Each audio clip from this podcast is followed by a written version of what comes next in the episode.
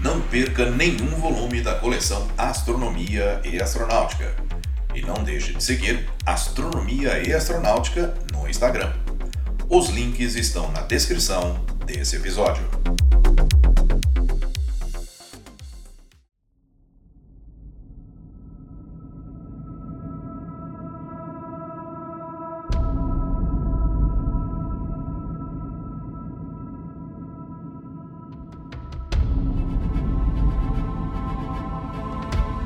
São duas galáxias anãs irregulares da Via Láctea, sendo visíveis a olho nu apenas no hemisfério sul.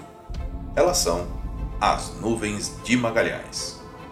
Olá, eu sou Floresberto, apresentador do podcast Astronomia e Astronáutica, e vou levar você nessa viagem.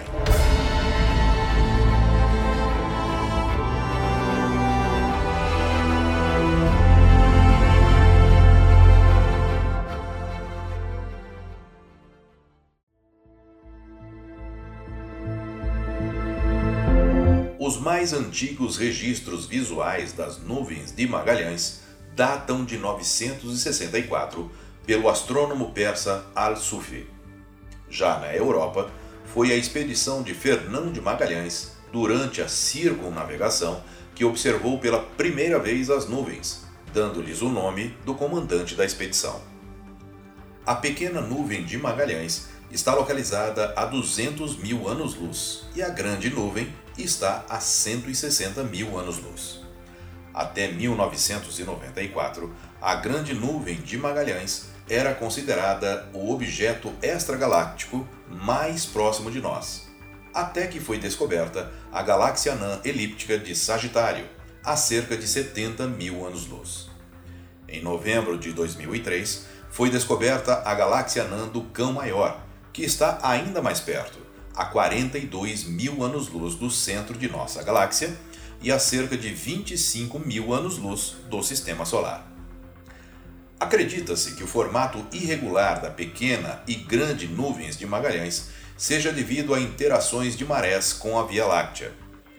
Elas se distinguem da nossa galáxia por possuírem uma grande quantidade de gás, composta principalmente por partículas de hidrogênio e hélio.